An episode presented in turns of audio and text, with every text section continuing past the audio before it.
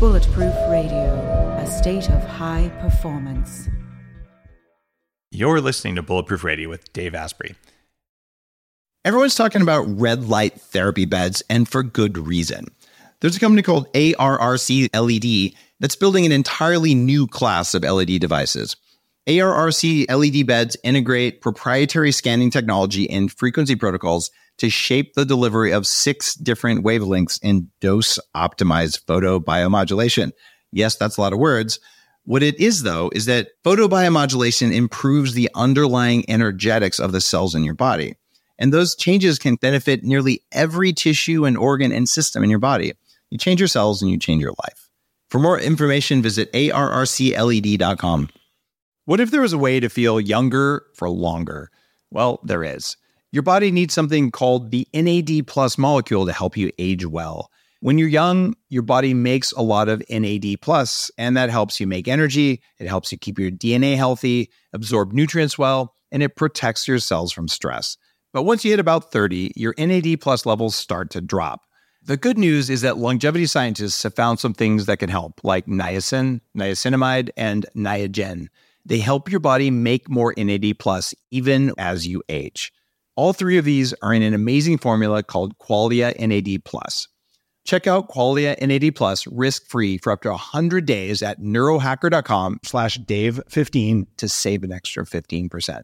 That's neurohacker.com slash dave15, Qualia NAD plus. It's what I use. Today's cool fact of the day is that there's a reason that you sneeze when you go outside into bright sunlight sometimes.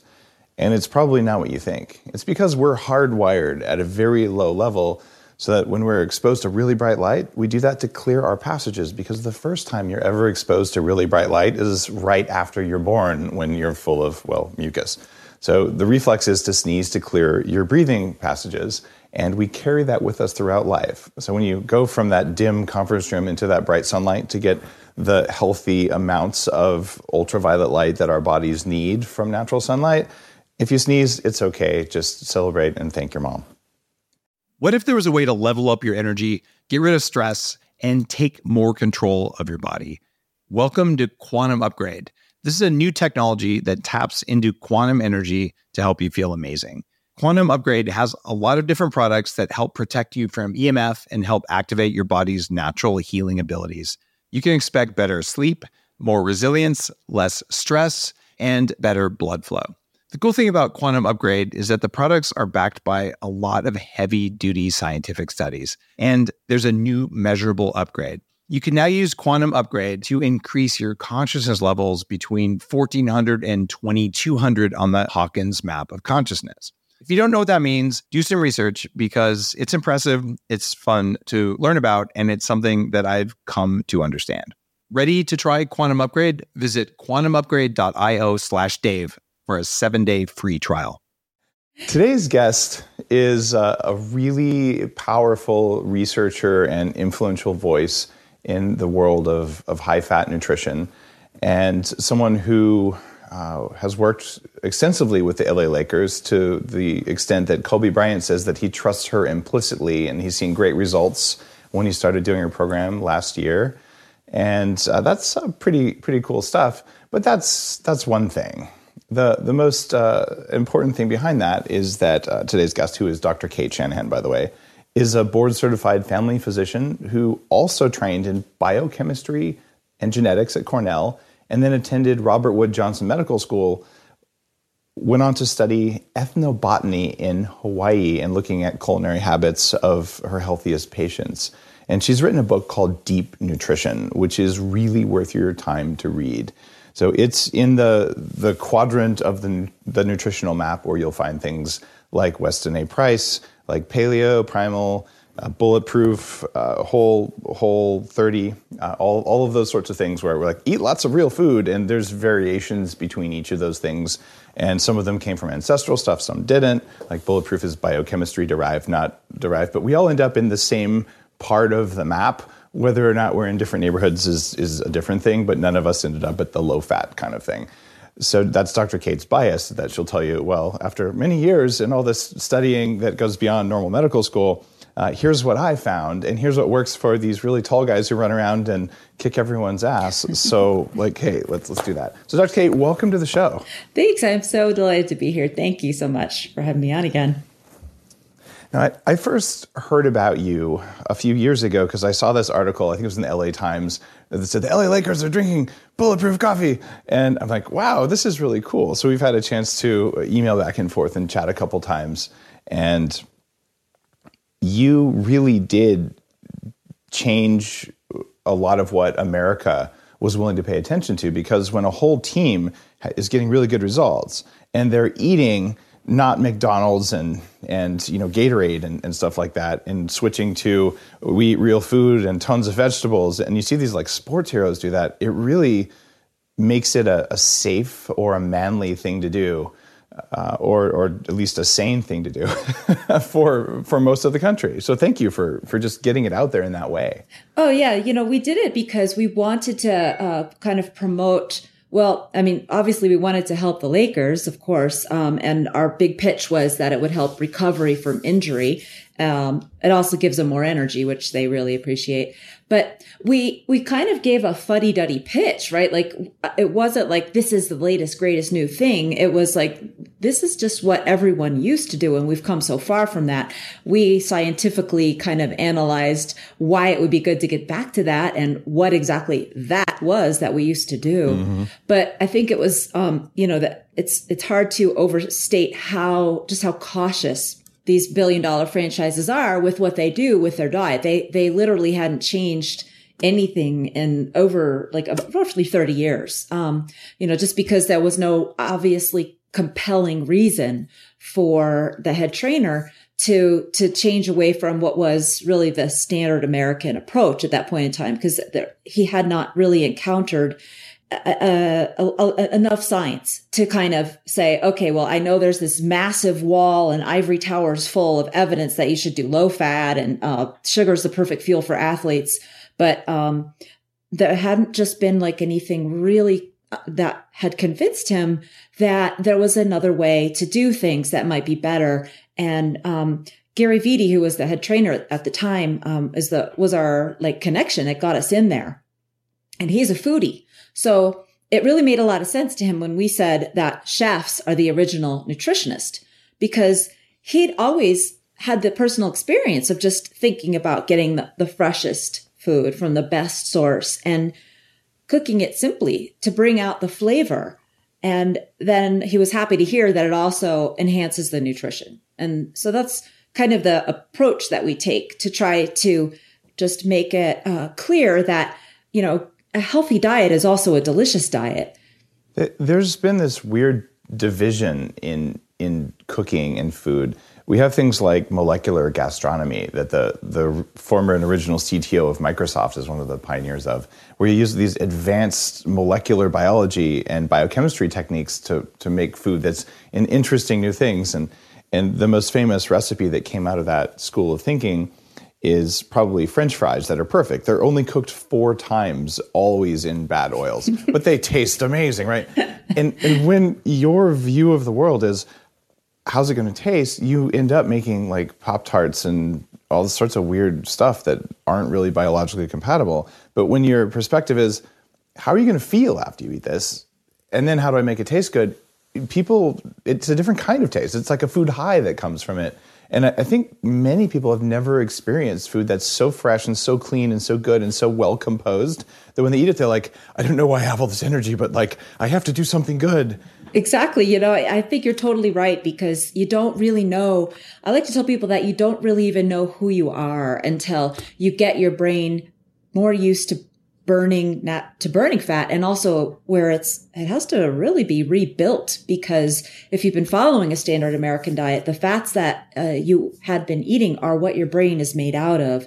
And those are all very prone to oxidation and um, it just the function is not going to be where it needs to be. So it takes a couple of months in most cases like six months before we really realize wow, I feel like it's been a long time since I've been really hungry. I've, it's been a long time since I've had brain fog.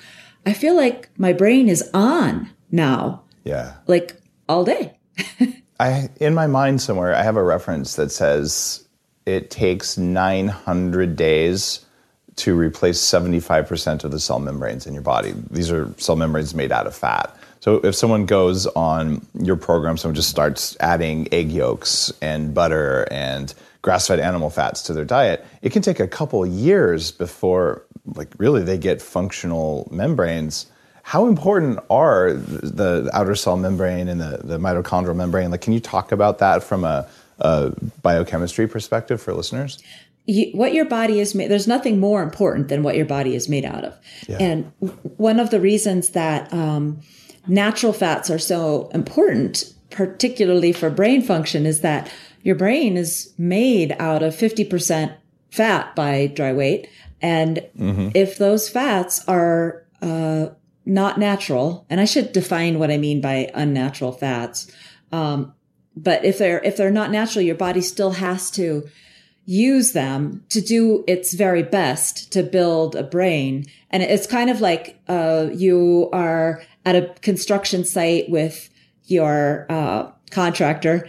And um, the contractor's like, "Well, we I know you wanted your house made out of bricks, uh, but those never showed up. We did get these styrofoam balls.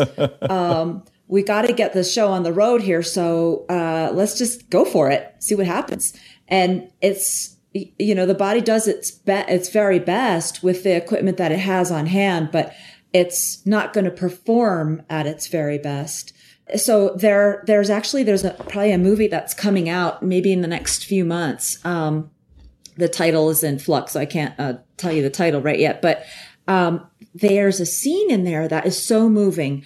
They have a family that has an autistic child who's five years old and at the start of the movie, she's nonverbal. Um, she doesn't use like utensils to eat with. And in two weeks of getting these nasty fats out of her diet and getting real foods in her diet, she starts using language. She's, she starts saying no when she doesn't want something and she starts using a fork. And by five weeks, she's suddenly acting like, like a normal-ish child. Now, unfortunately, she's acting almost like a normal two year old child because her brain development was so delayed.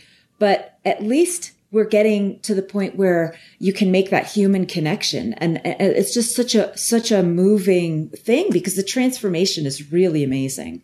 And it just takes five weeks just to get started. Right. And you need to, it's, it, it may take, you know, a full two years, three years. Children are growing. So it, would probably be a lot faster. But um, it's just so great to be able to get some of that positive, you know, feedback right away because it is very hard to change a child's eating habits. I mean, it's hard enough to change your own, but to change a child's, you have temper tantrums and you have to you have to be firm. And uh, this man was up to the task. It was the the father who was in the movie. Then they show him that it, for for five days she just basically didn't eat, Yeah. and it was torture for him but um, uh, eventually she gave in and she just it's like something snapped and she just started eating and it was it was good The the fasting might even have been a good thing to do. totally good point you know i hadn't thought of that My my kids, uh, they're seven and nine now, but they eat bulletproof and, and they, they like it and they they don't hold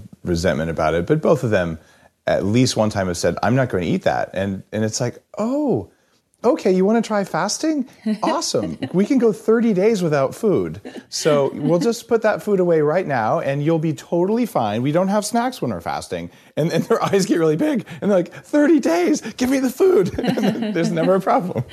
that's a great tactic you ought to uh, you know do a little uh, biohacking family life I think there's a post about it. The post is called like "Eat Your Damn Broccoli." I think this is what the post is called, and it's like hunger and gravity are really good teachers for kids. It's like if you do that, you'll fall, and as long as you, they're not going to hit their head and get a TBI, traumatic brain injury, uh, then like okay, I, you were warned. And after a little while, they're like, I think I'll start paying attention here. Either that, or they don't fall and they feel good about it. So who knows? Well, you know, you're you're so right. Like hunger is a great teacher for us and for uh, for children too, because hunger puts you much more in tune with your uh, natural appetites, right? And and it does kind of reset a lot of these appetite regulating hormones that um, if you're eating all the time, especially you know in this culture, it's amazing. Uh, people feel like it's dangerous to be um, hungry, or that if you eat more frequently, it'll speed up your metabolism or that if you are hungry, it's a sign of a fast metabolism. All of those things are not correct.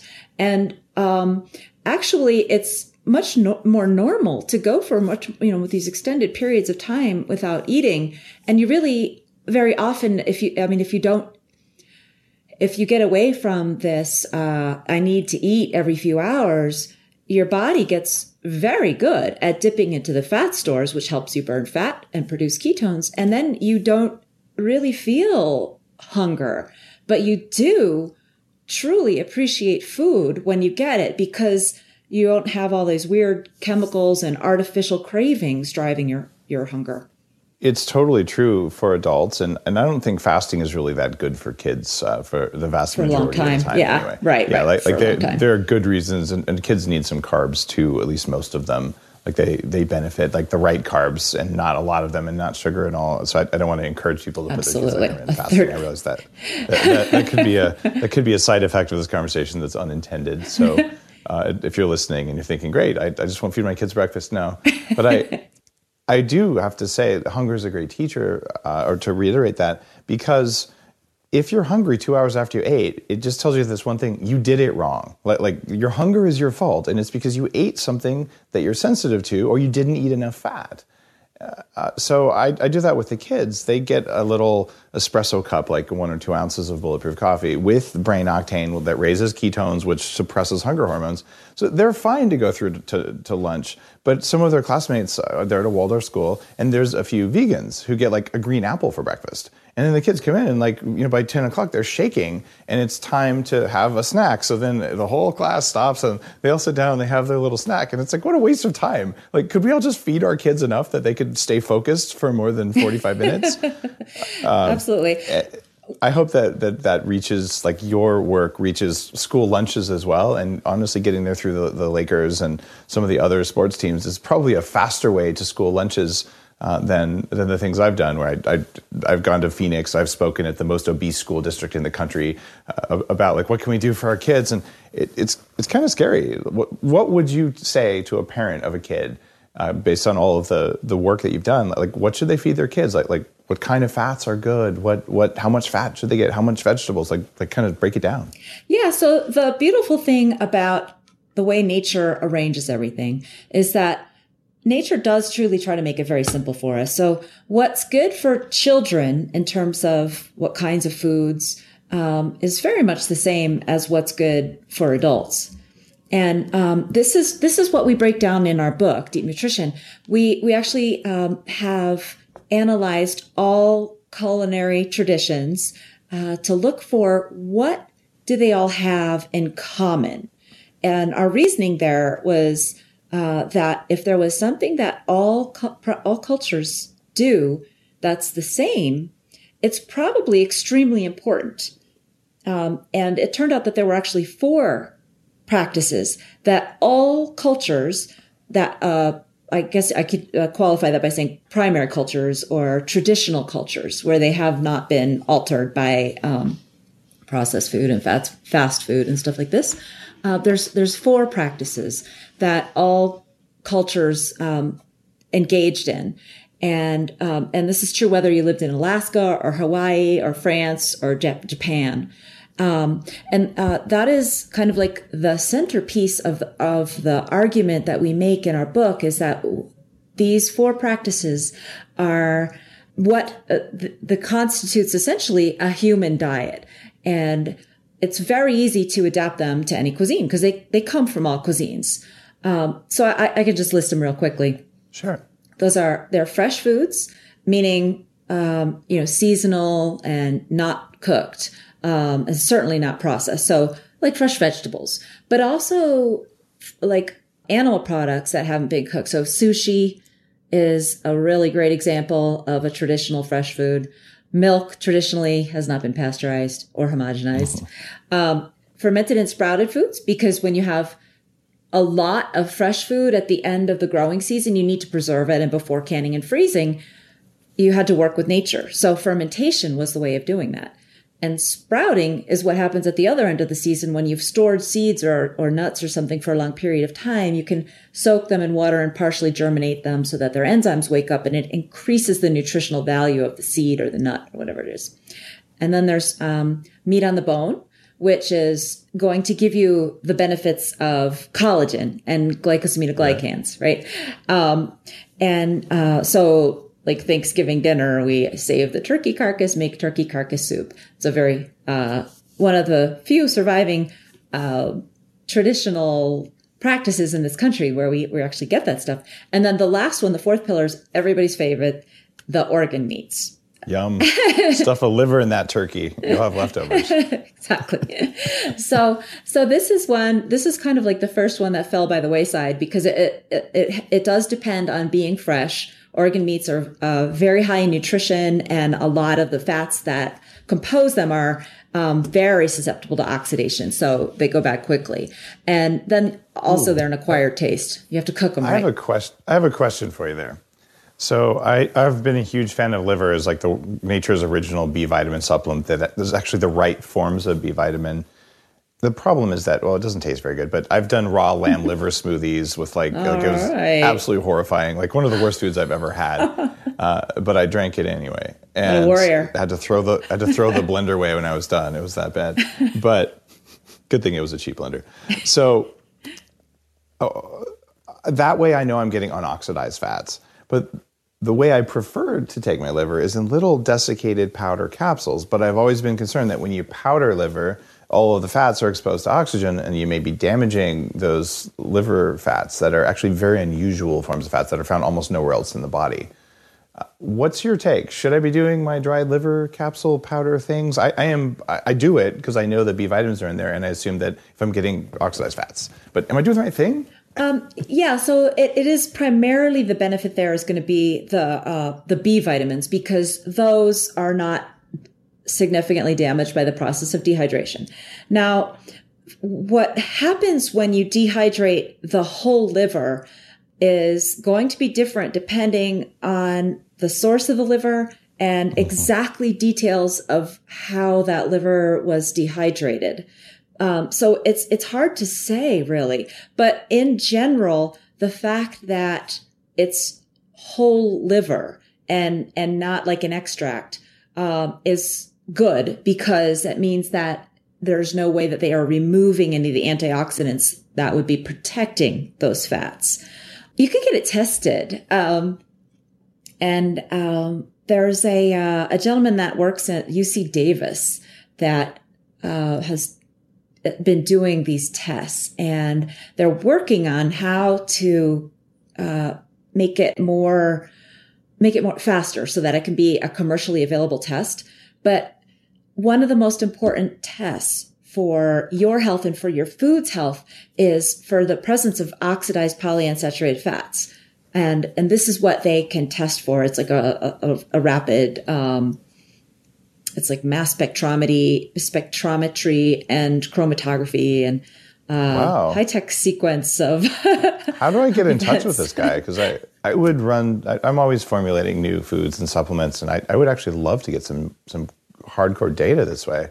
Is oh, this yeah. a publicly available test, or you need to like call a guy Not, in a lab somewhere? Yeah, more that. Um, but um, right. he's an awesome guy, and um, you know, I've sort of talked to him about like I know people that would really uh, love to help maybe publicize your work because he's doing very important work, but um, people aren't hearing about it, right? Because it's a high tech topic. Well, maybe I should just have him on the show. Yeah. Um, because uh, that would be interesting. I, this is a conversation that I wanted to go into the, into with you because you have an unusual background. You're a medical doctor, which means you have like one one perspective on things, but also you studied biochemistry, which a lot of doctors didn't. So you can put on different lenses depending on how you're looking at a problem, which I, I always find makes like this cross-functional stuff always makes the really coolest conversations and usually the best uh, programs because you're just thinking about things in an odd way instead of in group think. The an odd is a compliment, by the way. it means not average. Coming from Dave. Thank you. uh, now, when you're looking at at something like these oxidized fats, the anti-aging crowd, who I've hung with for many years, that crowd almost universally, if you said how much omega 3 versus uh, uh, omega 6 fat should you have in your cell membranes, they're going to tell you four omega 6s for one omega 3. The four to one ratio is like locked in anti aging lore. Is that the right ratio? like that's still four times more polyunsaturates than uh, omega 3s, or at least omega 6s than omega 3s. Are they wrong? Um, so are they talking? You, you said in the membranes, right? You did not well, say in the diet. In, oh, correct? Oh, not in the diet. This is what you get when you measure. Uh, usually, it's in red blood cells is where they're measuring this. And there's a group of people who say you have too much membrane fluidity. It's probably not good for you. I was getting nosebleeds at the time, which Eskimos have from eating too much omega threes. And the most diehard bulletproofers, some of them are getting their ratios down to that level. I figure most people can't avoid polyunsaturated fat. They can't avoid omega sixes unless you just are kind of obsessive about it. So where do you fall? Because you've you've really dug in on this. Where do you fall on the optimal amount? Because we've got to have some omega six in our diet. Because I know I've tried to eliminate all of it. It's really hard to do. So you brought up two uh, different different and very important points. So um, I'm glad you mentioned that um, they're talking about membrane fluidity. Okay, so our brain is pretty much one to one on omega six to omega three. So, uh, oh, cool. Yeah, I mentioned earlier that 50% of our brain by dry weight is um, fat, right. and 30% of of your brain by dry weight is PUFAs, and it's half and half omega six and omega three, and so I kind of think that that is probably a good marker for perhaps what our red blood cells ought to contain, although it's not entirely uh, clear how important it is that our red blood cells have mm-hmm. the same ratio as our brain. So let me just back up and explain a little bit about that membrane fluidity and why it's sure. so important that our brains do get this omega, um, the polyunsaturates, whether both omega 6 and omega 3.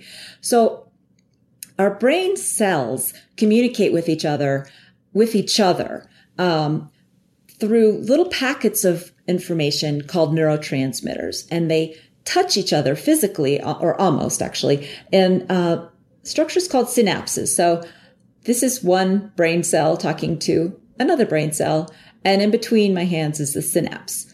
And what happens is when um, the electrical impulse travels down the end of one brain cell and it's strong enough to say, okay, we're going to make the leap to the next brain cell, um, then the way that actually physically makes the leap is because the neurotransmitters have to be released into the synaptic cleft, mm-hmm. and they're they tr- they are released in not not freely released. They're released in these little bubbles. They're like little water balloons that have neurotransmitters inside them, and the balloon is made out of the fatty acids. And that has to happen repeatedly and extremely rapidly. And so it has to be a very fluid and flexible membrane so that it can basically a little bubble can bleb off and then fuse. And so it can't be highly saturated. Saturated fats are more solid and they're stiffer physically. So it's this physical property of flexibility and fluidity that is dictating the um, requirements of our brain for polyunsaturated fatty acids. And that's why there's so many in there. Now, both omega 6 and omega 3 are very flexible. You could say that omega 3, because it ha- uh, has um, more, I know the number's lower, uh, the omega 6 and the omega 3 refer to the position of the first double bond, not the amount of double bonds in there. So polyunsaturated means it has a double bond. For those uh, chemistry buffs out there who've heard those terms and to understand why omega 6 actually has fewer double bonds than omega 3 with a lower number. The omega does not refer to how many double bonds there are. Um, so the omega 3s actually tend to have more double bonds and are maybe just a little bit more fluid but um, they're both super important to maintain that flexibility. And um, they they also have other functions that we're that we talk about in in the rest of the body, not so much in the brain, but in the rest of the body, the omega six and the omega three have very different functions uh, when they are enzymatically converted into signals. And these are the pro inflammatory and anti inflammatory chemicals that we've heard of, which is um, one of the reasons that. Uh, one of the confusion points around polyunsaturated fats, a lot of folks say that uh, omega 6 is bad because omega 6 is a precursor for pro inflammatory. And that's why polyunsaturates are, are uh, potentially unhealthy in the diet if you have too many. But that's an issue, but it's not the, the thing that I focus on. So to get to the question of what is the ratio, well, um, that we would have to look to animals, I think. We would have to look to, mm-hmm. because animals are really our best model for what is a natural diet going to do. And um, I'm not an animal physiologist, but um, uh, you know, you have to take a free living animal consuming its natural diet. So whether it's a cow or, you know, consuming grass or I guess cows aren't really free living. It'd be even better to get like a caribou. Maybe or, you've or got, like a pig yeah, might be best. Like, yeah, a wild of, pig. Yeah. Yeah. Be, well, because they're similar, because they're omnivores, right? right? Um, exactly. So yeah. And, um, I believe distant memory, it's very faint that, you know, animals have a much closer to one to one ratio. Um, and of of omega three to omega six. so they're eating more omega threes and less omega sixes than than we are. The average, not the average, but but many Americans, and this could be an average, are forty omega sixes to one omega three, which is shocking. Like that's a junk food diet for sure. It's very hard to achieve the four to one ratio and to go below it. I don't know if if it's if it's beneficial. I've seen some people looking at cell membrane composition who are saying, by the way, people listening are either like super excited by this or like Dave just said cell membrane composition. That's so boring. Anyway, stick with me for a minute here uh, uh, if you're listening to this because there is a point that that you can take something home for. Uh, and they found that there were people who were taking way too much omega 3s to, to try and affect this ratio. In other words, instead of eating less omega 6s, they tried to eat more omega 3s in the form of supplemental fish oil, and they were damaging their cell membranes. They were getting highly oxidized cell membranes because if you have a lot of omega 3 and omega 6, uh, those are the fats that get more damaged. They get more damaged before you eat them, and they probably get more damaged in the body.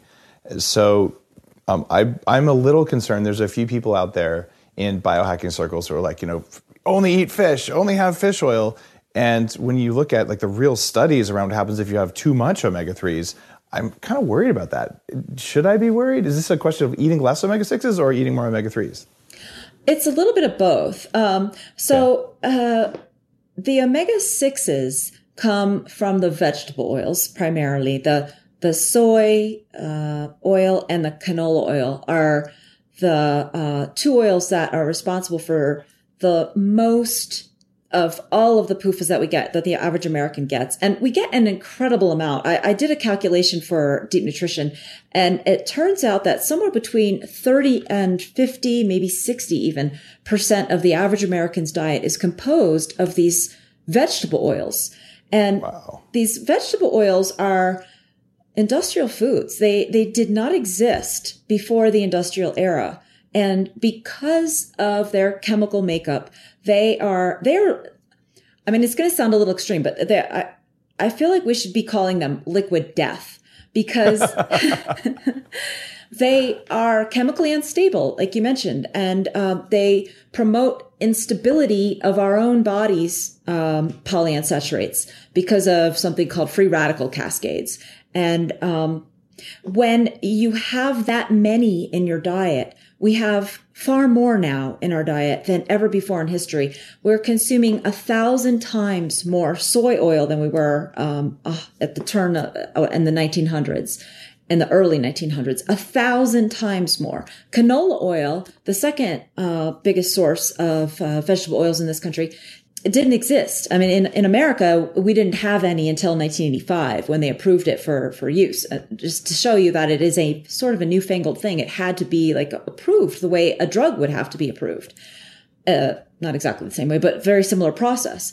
Um, so we are uh, the average American now is composed of far more polyunsaturated fat than ever before in history. Now, what does that mean? Well, it means that when you biopsy human fat tissue, it's composed of a more liquidy kind of fat that is more prone to degradation and inflammation than 50 years ago or than normal. And so one of the consequences of this is cellulite. We can actually see what happens when our fat is more liquid and more inflammatory. And I'm going to show you a little picture here from Deep Nutrition because I modeled cellulite. So if you can see that oh, cool. there um, on uh, the the the picture here, this is a normal layer of fat, and this is cellulite fat. Is it coming through okay? It is, and for people listening, not watching on the YouTube channel, by the way, uh, uh, bulletproofexec.com slash YouTube will get you to the channel. Uh, what we're seeing is we're seeing two pictures. One of them has a bunch of like tightly clustered small drop- droplets of fat in your skin. The other one has larger droplets that are more spread out. And they also, what these these dark lines here, the the normal fat has more of these dark lines, which represents the collagen that helps keep the fat organized, and that organization enables your skin to stay smooth um, and not dimple like when you pinch it. And so I, you know, cellulite we kind of assume is an issue when you're overweight, but I I have actually seen babies, like three, four months old, that are weaned on this vegetable oil stuff or they're fed it there because baby formula is largely composed of canola oil and these vegetable oils. And you can pinch their little tummies and instead of just, you know, nice, smooth, delightfully buttery baby fat that you're feeling, it starts to dimple in the way that cellulite does. And it's because that inflammation is breaking down the supporting collagen structure. So instead of having, um, so that cellulite fat, instead of having three layers of collagen support, has only two layers of collagen support. So that's in one dimension. And um, in another dimension, there's up and down supports as well. And cellulite fat has fewer of those collagen supports as well. So it's it's much more flimsy, and that's why it dimples.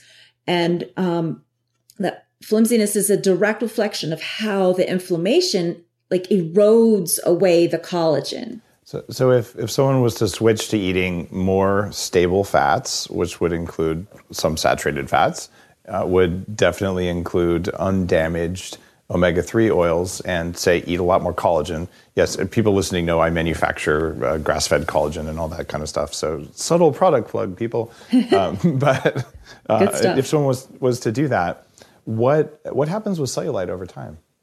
So the good news and there's good news and there's bad news. So this right. is the way nature works. It's like, well, you kind of got to pay for the mistakes you made, but we can help you out a little bit moving forward, right? So the mistakes you made category is that uh, there's a very special kind of collagen called um, uh, fi- uh, starts with an F. Um, it's very flexible and it'll come to me in a second. Um, the name doesn't really matter, but we, uh, it's responsible for elastin. That's what it's called. It's responsible oh, elastin. for. Okay, cool. Got it. It's I know that one. yeah, it's responsible for the bounce in our skin. Why, you know, when we stretch it, it bounces back, and it doesn't wrinkle when we pinch it. Uh, we only get a certain amount of that in our lifetime. In fact, the amount that we get and the durability of this elastin determines the lifespan of the species. So it's very important molecule to longevity and quality of life as you age. But um, your body does only manufactures it under very specific conditions, and it includes a lot of hormones. And we just don't have all those hormones at long after puberty. So you're kind of like if you've if if you're past puberty, you can't make any more. So that's where nature's punishing you why, why not just take a handful of hormones? I mean, we, we supplement anti-aging hormones. I, I know 80 year olds who have 30 year old hormone profiles. Any reason that like someone with cellulite couldn't just take a some prolactin or whatever the heck hormones they need to go back and just make new elastin? Do you think that's possible? I don't believe it's possible because I okay. think it has to do with the fact that the the DNA that makes this stuff is just like basically hidden, downregulated, and exposed because biology does not want us to live longer. I mean, we're we're we've got a clock and they, they that's why you have to hack we're, that. We're allowed a certain amount of time, right? It's yes, exactly. So there's the challenge. It it may okay. be possible, but I think it would be very difficult, and you'd have to have a lot of factors and do a lot of testing. But if it could be a fun, very fun hack. What about stretch marks? I, I just wrote a book about everything I could find, including a lot of what you just talked about, because I'm covered in stretch marks from when I was uh, basically before 25 i used to weigh 300 pounds. So i have like zebra stripes all over like my hips and, and like you know six inch scars along my abdomen. And i've i've gotten they're all bleached and like they look reasonably decent. But i realized i could have when i saw the first one i could have prevented it. So I, I wrote a book with my wife. We put it on amazon a couple days ago. It's like a 100 pages of like everything you need to know to prevent stretch marks. But with what you're talking about, is there a hope of reversing them or at least preventing them? I, I know inflammation preventing. is an underlying factor there. Okay, prevention. Yes. So, so this is uh, so yeah. So and, and and not creating more, right? So the other yeah. part of it, nature makes punishes you for your past crimes, but moving forward, if you get your your diet and your lifestyle in alignment with what nature had in mind for us, it won't continue to punish you and, it, and you will be able to, you won't continue to degrade your elastin. Um, so that if you do have a little bit of cellulite, once you get your body fat down to a lower number, um, that cellulite will go away and you and you won't get more like you won't get more wrinkles. And unfortunately though you know the weaker your connective tissue is the lower you have to get your body fat percentage to have no cellulite anywhere. So it's kind of not fair. But to your um i have a little diagram uh, about scar tissue too. Um, so uh, this is this is from the sun, but but stretch marks are, kind of the same process. And what we're seeing is uh, normal skin that gets damaged from the sun. Then the uh, the cells that make new collagen in the skin lay down another layer, but it's disorganized.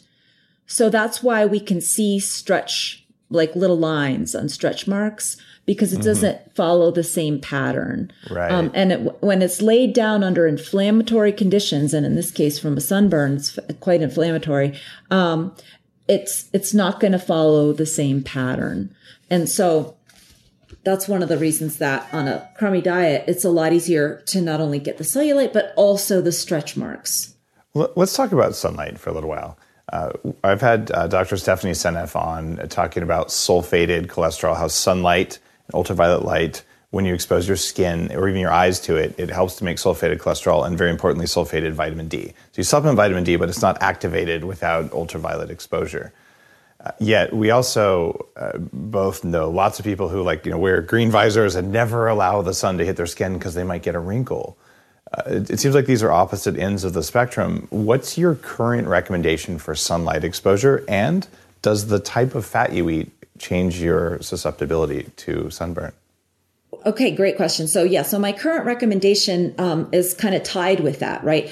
Because the fact is that if you have these these vegetable oils, this liquid death, um, in your diet to the degree that most Americans do, that stuff's going to be deposited, it's stored in the fat under your skin. Right, right. And it's very susceptible to degradation. Um, one of the, the, chemical term for that is oxidation. Another term is free radical cascades. But the UV rays actually come in and strike the molecule and mm-hmm. fracture the molecule and spark off an oxidative reaction, which is essentially kind of a lot like fire in a forest, in a dry forest. Um, so the drier that forest, the more lightning is is likely to start a fire, and um, that fire is, uh, you know, the inflammation that you get after a sunburn and the redness. Um, so if your diet has been full of these pro-inflammatory fats, you're very susceptible to get really bad red burns and and blistering. Yes. And then that that that deserves reiterating really quick for, for people listening. If you're one of those people, I can't go out in the sunshine, and you're not a redhead, which means you have genetics from Ireland and you need to live like somewhere dark. Uh, but uh, other than that, if, if you really do this, there's something wrong with your diet. You're not getting your polyphenols that modulate the light coming in, or you're eating way too much inflammatory fat. I went from being one of those I get red in 15 minutes to mm. I can I was in Hawaii. I put on sunscreen twice when I was going to be out on the water for 2 hours. The rest of the time I just got a tan. Like that's what you're supposed to do. Yes, absolutely because the inflammation can actually interfere with the tanning process. Um, there's a little bit of inflammation is, is actually a trigger for the melanocytes, the cells that produce the melanin, mm-hmm. that dark pigment, which makes us nice and tan. Um, but if you have way too much inflammation, the melanocytes can't function properly either. And so they, they, they don't. And your, your body is busy trying to clean up that inflammatory mess, put out that fire. And it, it doesn't really ever get the chance to, uh, to tan properly. And so, um, absolutely, that's a that's a great point. And now, so to your prior question of how long does it take to get the you know like a new type of fat under your skin, um, it, it, it's it's not something that's going to happen like if you're planning a Hawaiian vacation in a month. Um, it's not going to fully happen in that month, but you can make a lot of inroads be, uh, because the just taking away the um, vegetable oils from your diet and having a lot of fresh veggies is going to enable your body to be able to put out the fires a lot quicker. You're still going to be more prone to forest fires, but with more antioxidants in the system now um, that you can have once you get the vegetable oils out, because the vegetable oils gobble up your antioxidants. Um, at least now you can put out those forest fires quicker. So you will definitely get a benefit, and you get greater benefit the longer you stay on this kind of diet the, the vegetable oil free diet. So we, we have an entire chapter in our book called Deep Nutrition called Brain Killer, um, why vegetable oil is your brain's worst enemy. And uh, we go over seven, six or seven strategies as to how exactly, uh, having a high vegetable oil diet promotes brain problems and including, um, I mean, you, you name it, brain problem, whether it's a stroke, whether it's a migraine, bipolar disorder, Alzheimer's disease, or just brain fog. Because, yeah, every single one.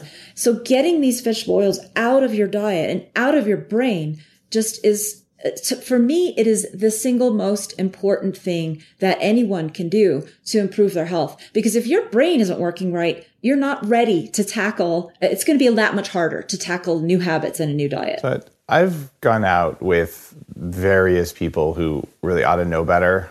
Uh, you know, nu- nutrition experts, uh, fitness experts, uh, uh, sometimes people who work for Bulletproof. And I don't, I don't judge what other people choose. Like it's your body, your biochemistry. You can do whatever you want. Uh, but I do notice because I'm always like, ask myself why. And they'll sit down and they'll say, I want the fried calamari or the tempura or whatever. Mm-hmm. And and I, I think to myself, I've had maybe two grams in the entire year of vegetable oil and because restaurants use vegetable oil spray like the aerosol PAM stuff and they don't tell me about it. Otherwise, I don't allow that into my body. What happens if someone eats like a deep fried food one time full of these these vegetable oils, what does it do to their brain? So researchers in Australia asked a very similar question um, in 2006, and they published their findings in the American Journal of Cardiology, which is a very prestigious magazine. They they looked at what happened when you took uh, a, a, serving of French fries from a restaurant, a standard restaurant, towards the end of the week because that oh. oil is used over and over again, and so you don't know you know when you get there how old it is and it's you know rec- a requirement they're recommended to change it you know once a week but they don't always do that right yeah. some may change it more often of course and they deserve credit for that but um but so one serving of fries a single serving in um, healthy young volunteers around their 20s um, they measured what happens to a physiologic process called endothelial function, which helps regulate mm-hmm. your blood flow. And as we get older, we lose endothelial function. It reg- this loss of function is uh, very important to normal sexual function also, right? So that's why we associate poorer sexual function with aging because it depends entirely very hugely on on um, this um, hugely. What a good use of that word. I was going to say, I'm glad we're talking because I'm feeling good about myself right now. I'm just. uh, but it very much depends on endothelial function to dilate those arteries, right? And and um, get your hugely on. so, well said. so, um, so the French fries, one serving, um, reduced their endothelial function for up to 24 hours. Okay. And it, how much did it reduce it? It obliterated it. Yeah. So that there was no endothelial function anymore. Um, that you did not dilate at all in response to the normal, um, triggers for, for dilation. And, um, and it lasted for about 24 hours. And so effectively what it shows is that this one serving of fries ages your arteries to the point where you're, you know, an unhealthy 80 year old for up to 24 hours. And you do that day after day and you're walking around with the arteries of an 80 year old. And it definitely imp- impacts cognitive function for reasons we can oh, go yeah. into if you're interested. Uh, we'll definitely go into those. Uh, I, I've got to say, eating restaurant fried food is one of the dumbest things you can do. It is, I'll go on a limb here, it's probably worse than smoking. Like if I had a choice between smoking a cigarette every day and eating fried food from restaurants every day, I would smoke the cigarette because at least nicotine has some benefits. I right? 100% agree, and I've actually looked into the research. So. Oh, do tell. This is awesome. Of course you've looked into it, Cate. That's why you're awesome. All right. because they, they, they've tested endothelial function with cigarette smoking as well. And mm-hmm. so a cigarette uh, impairs endothelial function for up to four hours a pack of french fries for up to 24. So it's worse. Okay. So it has more ability to impair, and, and this was like a, um, a modern, fairly, uh, tame cigarette, right? Um, I, I, forget the brand, but it wasn't like a Marlboro. It, it was, it was like okay. a, a, low nicotine, low tar. No, no um, coffin nails, right? yeah. yeah. So, um, so absolutely, it's it is a worse choice to have a a, a, a, a, pack of fries than to have a cigarette, and and this is something to keep in mind for sure if you're pregnant.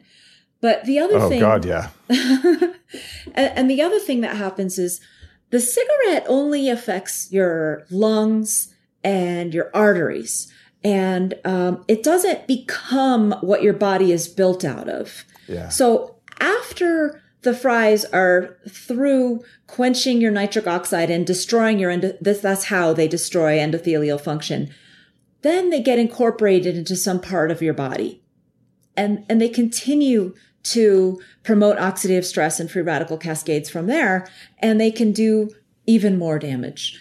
And they become actually, once they're fully broken down, uh, they become substances uh, I'll just give you uh, two names just to show that I'm not making this up. 4-hydroxynonenal and 4-hydroxyhexenal. These two substances are derived yep. from the breakdown products of vegetable oils that you get when you're French, you eat your French fries, and they are known genotoxins. Genotoxins meaning they will mutate your genes, and so we have a um, little section in Deep Nutrition where we talk about if you're a dad Okay. And you are, you want to be a dad, I should say. You're not a dad yet. Uh, you walk into McDonald's, you have your fries, you get all this genotoxic stuff. It goes to your gonads. It affects how they are yeah. able to replicate that DNA, how accurately or inaccurately.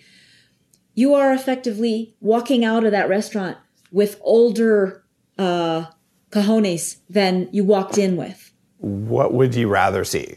A dad three months before pregnancy eating fried food every day or having a glass of wine every day? Far and away the glass of wine.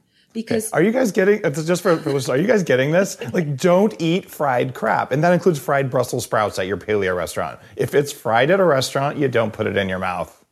I, I just love that you're emphasizing that because, you know, I, I, I almost feel like there's something where oh it doesn't count because I don't do it very often or it's just a treat or something like that. And and it's just a it, it's it's a little bit of magical thinking there. Like it, you know it, mm-hmm. well I didn't make it or you know I, I didn't get to see it. I don't know what's happening back there in the mysterious kitchen.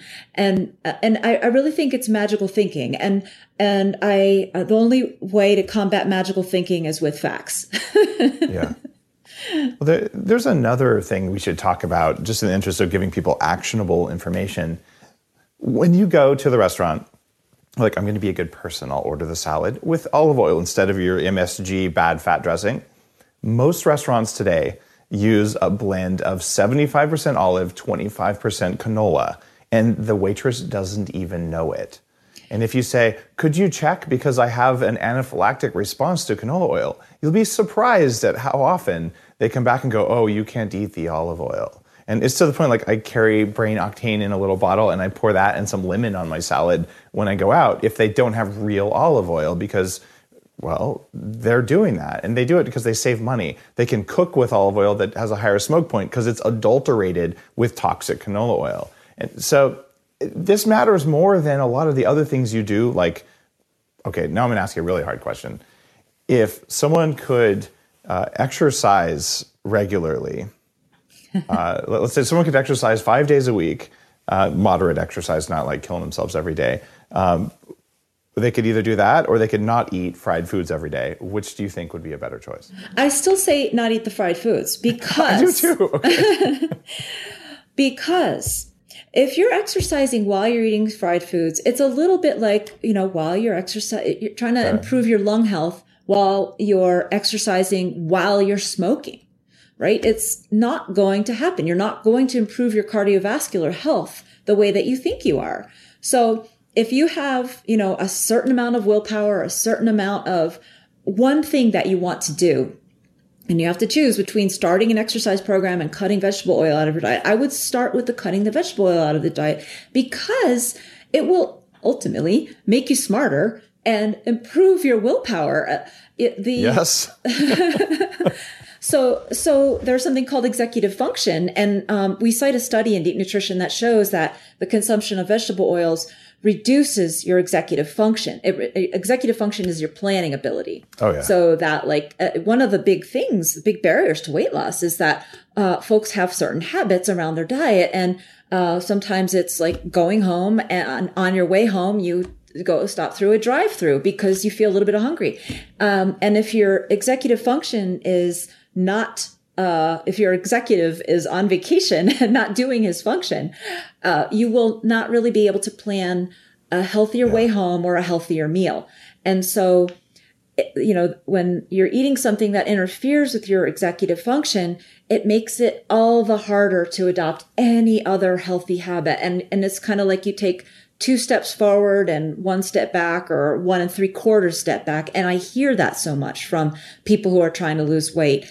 And I, I really believe that this is why you, you want to triage and, you know, attack the most important thing first, because everything else falls. If you attack the, uh, the most important thing, that means everything else is going to be easier to attack next. It, you totally have like cracked the code on this.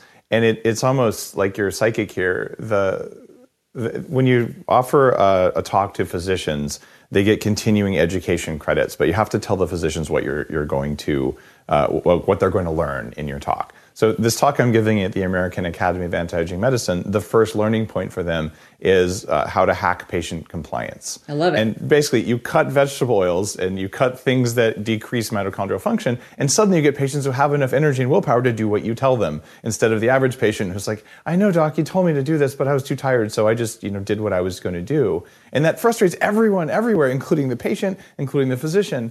So what you just said is, is classical there. And I am of the same opinion that drinking, smoking, and not exercising are actually lesser sins than eating fried vegetable oil stuff, or even just eating vegetable oil, but very specifically fried vegetable oil. I'm glad you're taking this on because it is something that has been confused in the literature and just basically almost like glossed over. And um, and uh, you know it, it needs a champion and you cover this in, in deep nutrition, which is really cool. And that's why I, I would encourage you, if you're listening to this and this is a fun interview for you, or you just need the inspiration or you want the arguments, uh, so that when your, your fat family members with lots of cellulite tell you why, oh, just a little bit of canola oil is just fine. Uh, if you want the data and you want to understand it, Deep Nutrition is a book that's, that's worth reading for that. Thanks, Dave. Now, no, it, it, it's really it, it's really the case, and, and now I, I feel like we could talk for another hour but we're up on the end of the show. So I want to ask you the final question uh, from Bulletproof Radio uh, that I've asked all guests except that one guy, which is. If, what, was that the if, Walmart uh, smiley face guy that you had on? exactly. I, I, there was one guest where I'm like, oh no, I answer. forgot. Uh, yeah, actually, maybe I should just ask everyone I meet. Anyhow, and longtime listeners will know what I'm about to ask. But it, it, if someone came to you tomorrow, Dr. Cate, and they're like, look, I want to perform better at everything I do. Like I want to kick ass at life, not just at one thing. I, maybe I'm an athlete, maybe I'm not. It doesn't really matter. But the three most important pieces of advice you have for someone so they can perform better at every single thing they do. What would you tell them? Okay, first one is breakfast is the most important meal of the day, not to screw up.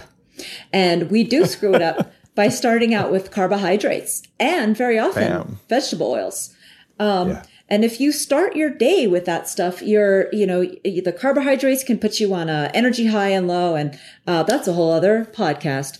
Um, and so, and the second one is going to be, um, so the next meal, if you don't have time for a healthy lunch, you don't have to eat lunch. And if you started your day right, you won't, you'll be fine without it. Now, maybe not the first day that you do that, but your body gets better and better at um, accessing stored fat, converting the fat to ketones for your brain to use. Um, and then uh, number three is just make it easy. And uh, you know, I I don't want in our book we talk about a lot of things that are that could be very difficult to tackle all at once. Uh, you know, getting pastured animal products and learning new recipes and stuff like this. But start with one thing that's easy and make it something that you enjoy. And whether it's even just exercising, right? So, um, I actually worked with Metta World Peace's mother, uh, several years ago and her big, she was very overweight and, um, he was very worried about her health and her, her big thing was soda and she didn't exercise. And, I said, you know what? You're such a social person. Why don't you exercise with somebody? And I was thinking of her, you know, get a friend, but she actually took that in a different way and got a, a trainer and she's lost 120 pounds. Wow. And that was four years ago. So she's kept it off. So just make it fun, you know, find, you know, something that makes it easy for you. And then that makes it a lot funner. That is really cool. Love that advice.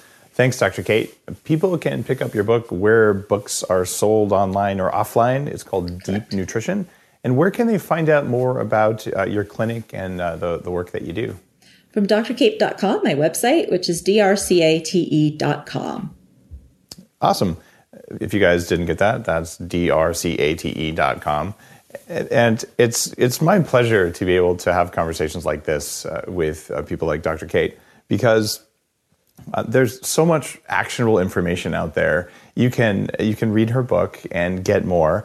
Uh, but if you just walked away with a, a, couple things from this, look, eating bad fats is really bad for you. It's way worse for you than most people will say. And Dr. Cate's done a lot of really good research about this, and I think it's one of the leading experts talking about this. Uh, you've also heard from people like Dr. Barry Sears on the show who discovered eicosanoids, which are one of the things that the omega 6 fats turn into. So, this is an ongoing theme for the show. But if the next time you sit down at a restaurant, don't order the salad dressing, don't order the fried stuff. And if you make that your default behavior, you'll actually maybe get more benefit than something that takes a lot more effort. And that's a really big learning from today's episode. Dr. Cate, thanks again for being on the show. It was an absolute pleasure. Thank you, Dave. You're so welcome. If you enjoyed today's episode, you know what to do. Head on over to bulletproof.com and get a subscription for bulletproof coffee beans and some of that brain octane oil, which, by the way, will not mess up your cell membranes in any way, shape, or form. Very stable, gives energy, raises ketones, and probably, well, gives you wings or something like that, but no guarantees there. Have an awesome day.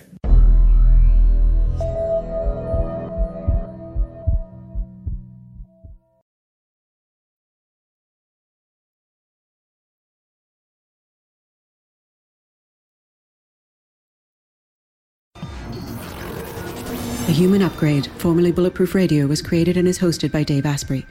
The information contained in this podcast is provided for informational purposes only and is not intended for the purposes of diagnosing, treating, curing, or preventing any disease. Before using any products referenced on the podcast, consult with your healthcare provider, carefully read all labels, and heed all directions and cautions that accompany the products. Information found or received through the podcast should not be used in place of a consultation or advice from a healthcare provider. If you suspect you have a medical problem or should you have any healthcare questions, please promptly call or see your healthcare provider.